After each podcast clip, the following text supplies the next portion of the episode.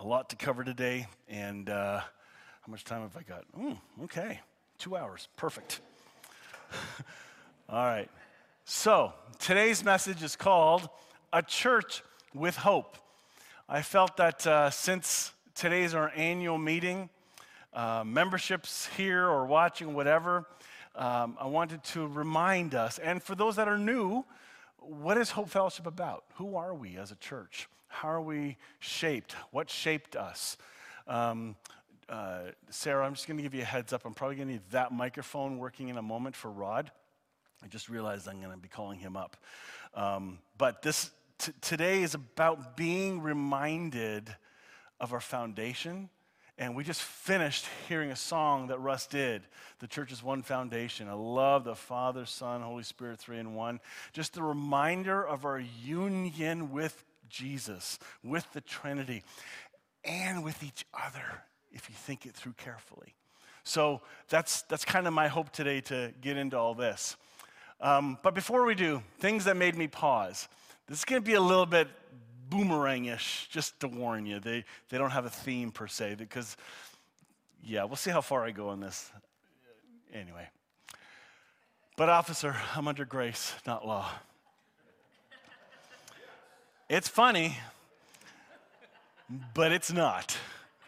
Now, the picture's kind of funny because the police officer's uniform is making it look like she's wearing the uniform. It's not, that's the cop's uniform, just in case. So, here's why this one's up there. I shared this with a friend of mine this week, and uh, uh, this topic of law and grace. And I believe there's a misunderstanding that it must be communicated. We've talked about the difference between law and grace, or legalism and grace. And unfortunately, this kind of law has nothing to do with the law people are talking about. This law is speaking about how we interact as a, as a society. There are rules. I jokingly say there are no rules in, you know, in, as far as church or stuff goes, but there are. There are still some common guidelines that we need to function under. Some are unspoken, some are written, um, but that's not called legalism. That's called legal. Here's the difference. As soon as you switch God into it and make it about shame, and you got to do these things in order to be acceptable by God or please God, that is a legalism. That's the law we're talking about because the whole Old Testament covenant is based on this do these things to be right with God. And then once a year, the Jewish system did that one time forgiveness thing.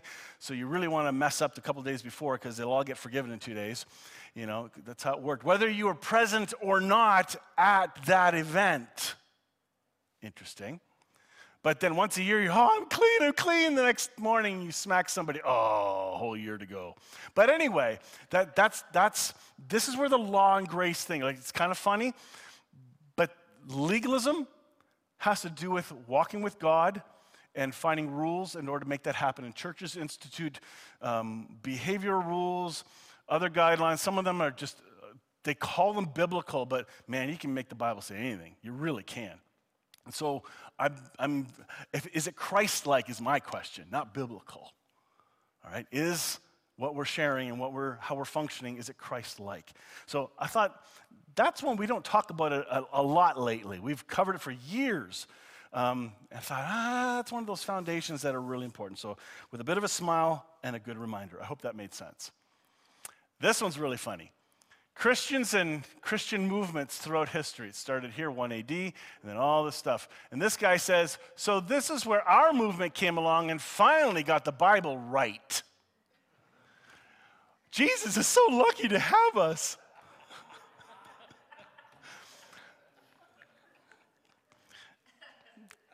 this is funny, but it's so sad because it's true. This is more true than we want to admit. As soon as churches and denominations have anything that, that says all those people are wrong and we're the only right church, we got a problem. Because then they worship themselves, and I got something coming up on that. Do you want, are you getting it? Does this make sense to you? Because uh, just because even Hope Fellowship, we focus on identity and grace and, and the love of Christ, the love of God, and so on, finding more hope filled perspectives, we haven't arrived either. We're not the exclusive message to the world. Are you kidding? But I want to move more away from having the cookie cutter, here it is, because we're still growing, we're still learning. Anyway, enough on that one. I thought that was funny and true. Why do we close our eyes when we pray, when we cry, when we kiss, when we dream? Because the most beautiful things in our life are not seen, but felt only by the heart. Now, this comes to the prayer part, because we've kind of talked through what is prayer at different times, and I'm gonna, I'm hoping to touch that on that this year.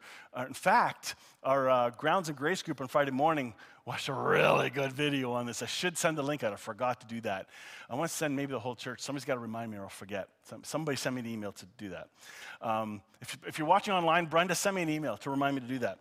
Um, but what is prayer? And the idea of closing our eyes, because we've said, well, you don't have to close your eyes to pray. And I know some teachers, preachers, they walk around with their eyes open. I was like, that's weird. Like, like, I'd never seen that before. The first time I saw that was like 20 years ago, and I went, oh, how do you do that? How can you focus? you know, anyway, it's just funny. And of course, my understanding of prayer has greatly changed and grown and matured, and, and just only to realize, oh my goodness, there's so much more to learn. So, the whole idea of feeling from the heart, there's a sense there's not just the ritual. Is there room for the ritual?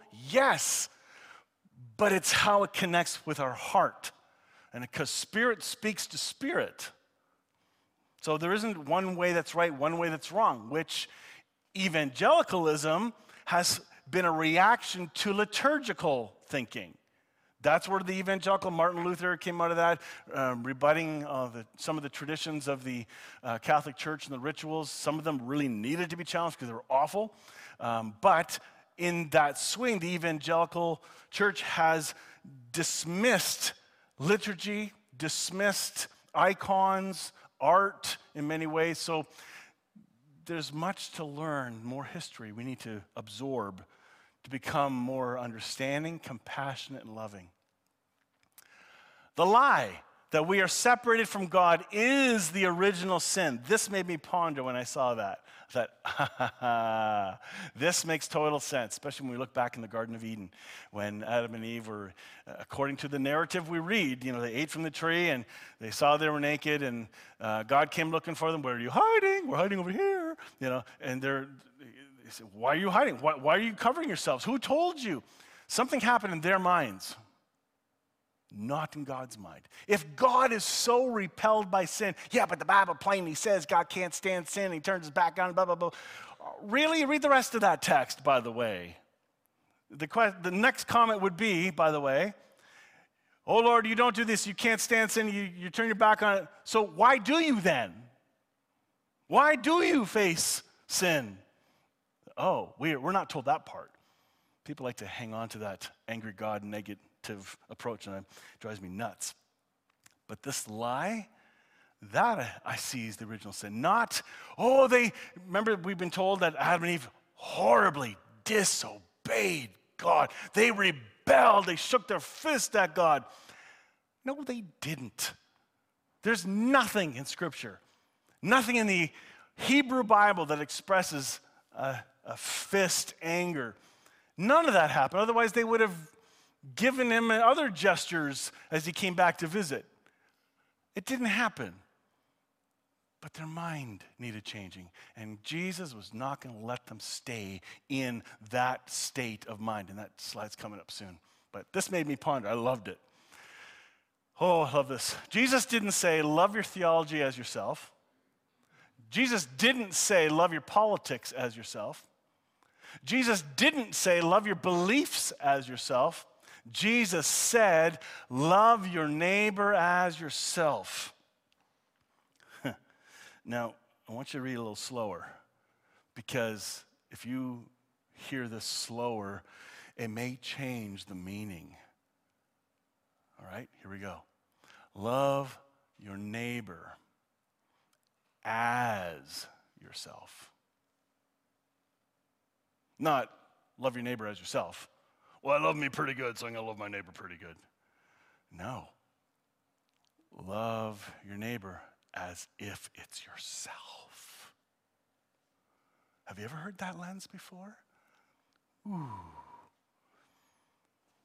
Bible plainly says, for those who like the, that line, oh my goodness. I love this too from Paul Ellis. Of all the sinners Jesus met, how many did he condemn? None. Nada. Not a one. He only condemned religious know it alls who thought they knew God's heart better than he did. Ouch. I had a lot of fun this weekend, a lot of up and down different topics that made me ponder and think. Oh, this one's good. What Christian persecution in North America really looks like. Ow, I'm being persecuted. Sorry. Okay, enough. I could see where I could get in trouble. Anyway, I love this one too. Grace doesn't make everything okay, I love that, but makes you okay in Christ despite everything else. Grace says, love anyway, give anyway, enjoy anyway. When everything seems broken, grace says, you're okay anyway. I can email those to you, just adds up. These are good. This kind of pause or screenshot catches my attention every once in a while because even though know, I pray every day for hours and study my Bible every day for hours and you know no I don't. Okay, just kidding. It's a joke. Um, I live life like you. I have my ups and downs. I have my emotions go all over the place. I got people I get mad at. I, I, I vent, and that vent becomes the process of becoming gracious because then I hear what I sound like. Oh, that's not Jesus. and this reminds me it's okay. There's room. I don't have to look holy for anyone, I have to be loving for those I love most. Love this one. God's mind never changed about man. The Son of Man's focus was to change man's mind about the Father and themselves. His passion was to crucify and bury man's orphaned, alienated mindset, resurrecting their consciousness to the original blueprint life intended. Jesus came to wake men up to their authentic Genesis and to bring their right mind. Genesis means origin, your original. Um, Francois du Toit in the Mirror Translation uses that word a lot, your Genesis. Yeah, the origin. Really, really good. That made me ponder, got, got me excited. I got one or two more. When we Christians become convinced that we are the only authority on truth, that anyone who opposes us is evil, and that things will only get better if we're in charge of all positions of power, that is when we know we are no longer worshiping God. We're worshiping ourselves. And this is something we as a church need to learn. Oh, we got to get a Christian leader in place. Well, it's nice if you do, but you don't hijack it and then it becomes you driven. You put that person there, not God. Like it's, you begin to think even of your politics, you go, wow. This was an interesting one that made me ponder. I think two more. Sometimes, oh, and I love this one. This is really good. Sometimes we say, deconstructing my faith, when what we really mean is, I just discovered that faithful followers of Jesus have for centuries read the Bible differently than I have been taught to. I love that because the word deconstruction is getting a good rap and a bad rap. And people who overrun the base or fall over into the one ditch at, at the expense of the other ditch are m- really mixing it up. And I think the more we learn of our history, our church history, especially the early church fathers, we're not talking Martin Luther, he's not an early church father. He was in 16, 1500s in that area. Okay, that's not early church. There's still 1,500 years of church still. Okay, so early church fathers, the best of the first five centuries, who were closest to the living Christ, who would have heard most directly, most closely from the closest sources of information. We have much to learn. I thought that was really, really helpful. Maybe somebody here needed to hear that encouragement, somebody online needed to hear that today. I love that. Last one. Quit thinking it's up to you to police people and that God needs you to take a stand. God needs nothing. Quit trying to parent the whole world. Quit offering advice when exactly zero people asked for it. Quit being shocked when people don't share your morality. Quit serving as judge and jury in your own mind of that person who just cut you off in traffic. I'm sorry. Quit thinking you need to discern what others' motives are, and quit rehearsing in your mind what the other person did to you. It's all so exhausting.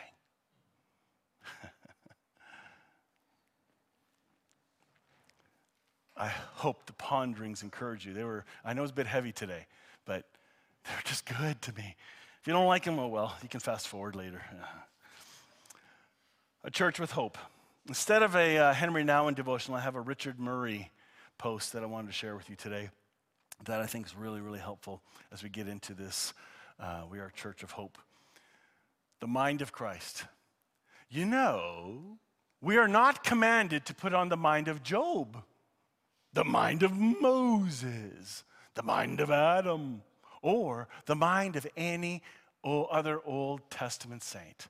They all had flaws in their minds, hearts, and characters. And they did not perfectly represent the Father's nature. But we are told to put on the mind of Christ only the mind of Christ. And, as John Wesley liked to say, all the mind of Christ. Jesus was flawless, fearless, and fully the exact representation of Abba God. Hear ye him, the voice from heaven proclaimed. We have His mind, His spirit, and His passions living on the inside of us. It's time we open a free flowing tap into the indwelling keg of Christ. You can tell what I had last night. I'm just kidding, just kidding. Richard Murray shared that really deep and a great reminder. We've been taught so much, we're, we're oversaturated with teaching. We are. We just click, more teaching, more teaching, teach, teach, teach. I need more, you know. Pastor, you just don't feed me anymore. I'm leaving. Okay, didn't know it was my job to feed you. So, again, who's to feed us? Holy Spirit.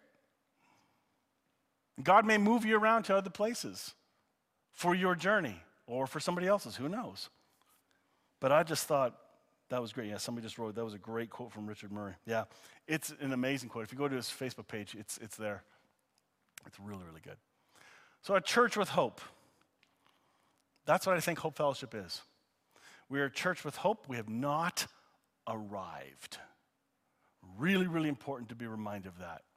Because some mindsets, and especially in pastoral training and all the conferences pastors go to, they're set up and equipped to go to these workshops to be ready to give an answer, to look good, to attract people into a program that will work. So it's a, it's a fishing trip, really. Which bait do you want to use? And it's some of it's awful bait. And really, unfortunately, it's bait and switch most of the time.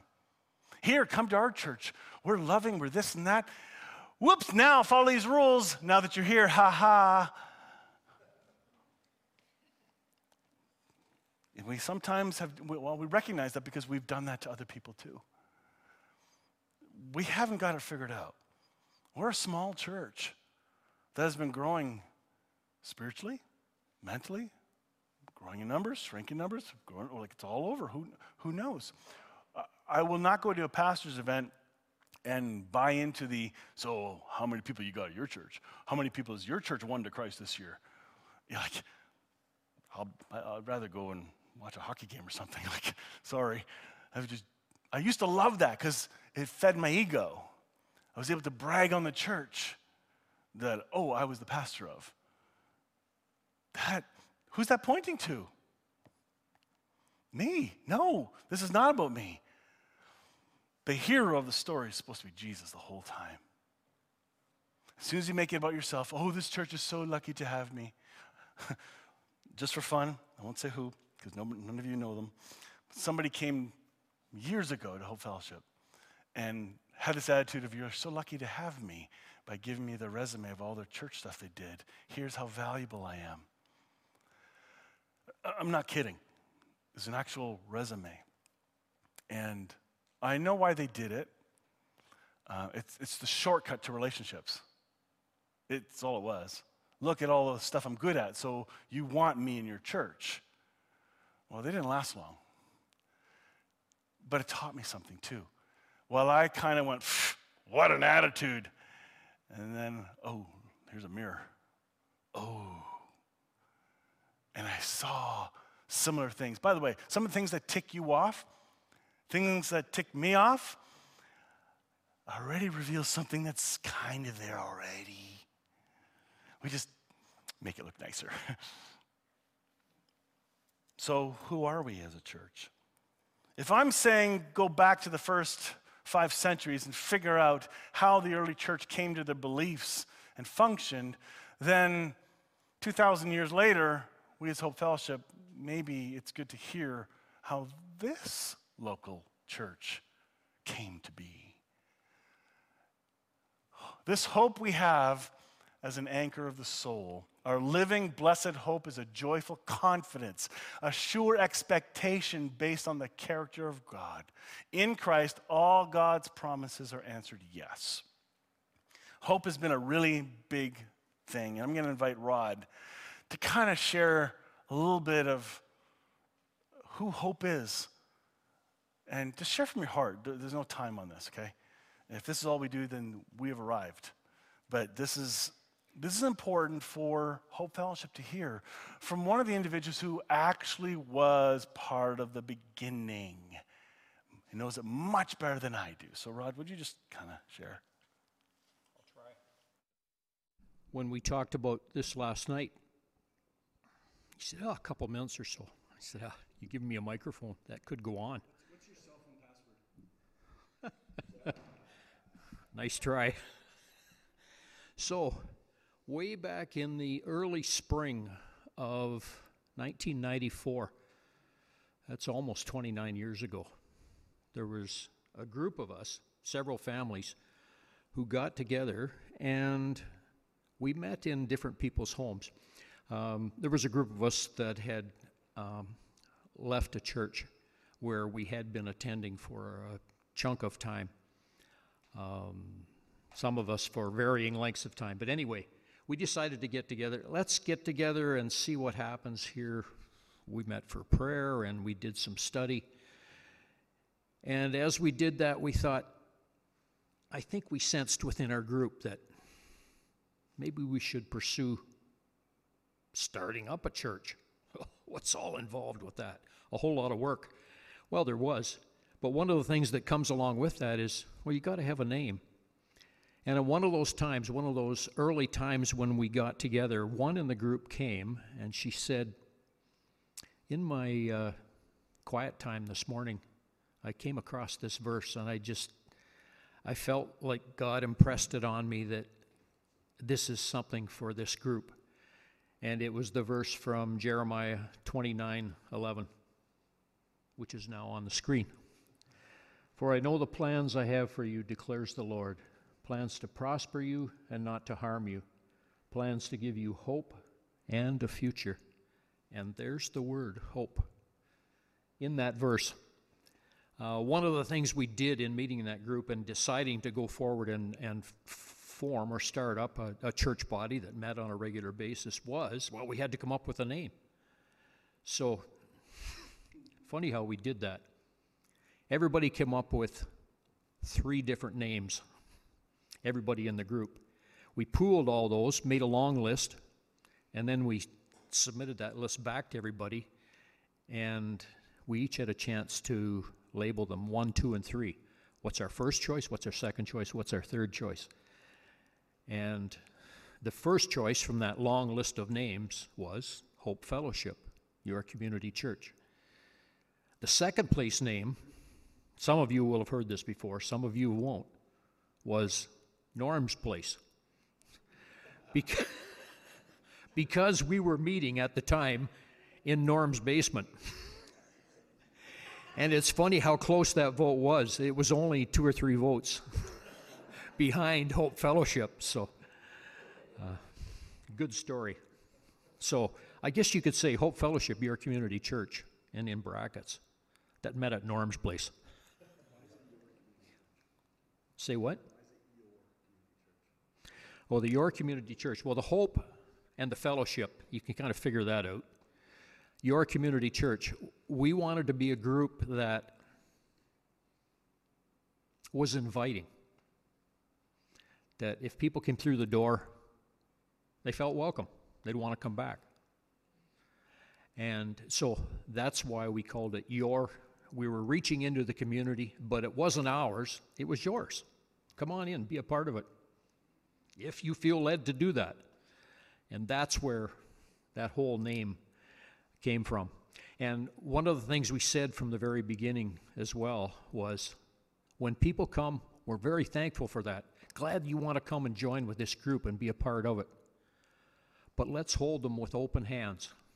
And if those who have come decide that at some point, I don't feel a part, I don't fit in there anymore at Hope, then let them go. So that expression, hold someone with an open hand. Yeah, we may be sad when we see you go. Other times we be, yay! At last!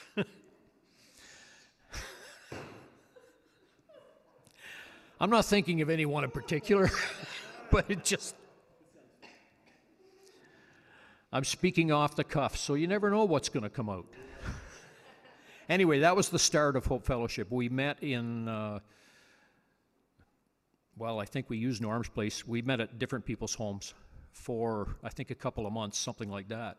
And then we got word of where we moved to from there was, uh, for those of you familiar with Waterloo and Lutherwood, they have a permanent facility on Benjamin Road in the north end of Waterloo, just inside the city limits, because across the road is township. And they had a, a chapel there, and Waterloo North Mennonite, who now have a permanent building at the corner of Benjamin Road and Weber, they were meeting there prior to us. And they had just moved out, moved into their new facility, and we heard about this coming available, and we spoke to the uh, management there, and they agreed to let us move in and rent there. So we were there for the first five years. We were there for five years. We moved from there. We spent a year at uh, so what's the school? Catholic Elementary School, St. Nicholas, on Barringer Road. I think it's Barringer. Beaver Creek Road. It's in Laurelwood, anyway. You guys probably know that. Gordon, Janessa. Um, and then from there, we met at Emmanuel Daycare, an old school that had turned into, been turned into a daycare. Uh, from there, we moved to the outlet mall, St. Jacob's Outlet Mall. And from there, we're now here. There's 29 years of history, all wrapped up in about five minutes. Six, seven, I don't know. Back to you, Mike. I hope that gives you a quick insight into the history because I can't, I can tell it, but then it's just words. But when somebody who's lived it shares, it's just a, it's far more meaningful. In the next couple weeks, what I'd like to do is kind of talk through what Hope Fellowship's values are. We did some work as a leadership team for a number of years. Seems like we always got to do the same work. It's like, hang on, we've got some pretty good stuff that we've worked on for years. So I want to share some of our values, some of the things that we believe, some of the things that are unique in our theology here at Hope Fellowship. I think that's going to be important because people ask, so what do you believe? I don't see a doctrinal statement. That's right, you don't, because that can get you in even more trouble. Um, but we're happily, I'm happy, happily sharing um, kind of that journey over the next two weeks, maybe even three. Explain the logo that you see on the wall there, um, things like that. I, th- I think it's going to be important, um, and that'll tie in with our, our annual meeting as well. Um, Sarah, could you put me to the last uh, uh, full picture um, of my sermon slide? Um, just because uh, we're done. I, I'm really getting hungry. That chili's smelling really good. Oh, I did. Oh, sorry. Yes, I. I never heard me talk about chili. No. But I did. Yes. Let's pray. Heavenly Father, thank you for those ponderings today. May we go back and reread them. Maybe something triggered us. For those that are newly connected to Hope Fellowship, hearing how we've come about, and we're still on a, a journey, still plotting the map. We don't know where we're going, but we know you, and that's all that matters right now. So, Father, as this church lives, it's your job if it grows, it's your job if it dies. And we're going to be okay with that.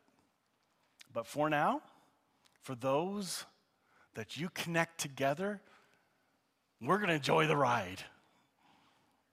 Thank you for all the interesting people we've met, the relationships that have been formed, those who have left and gone to other places. Thank you for the connections we had with them. We're not done. We thank you for that. Amen.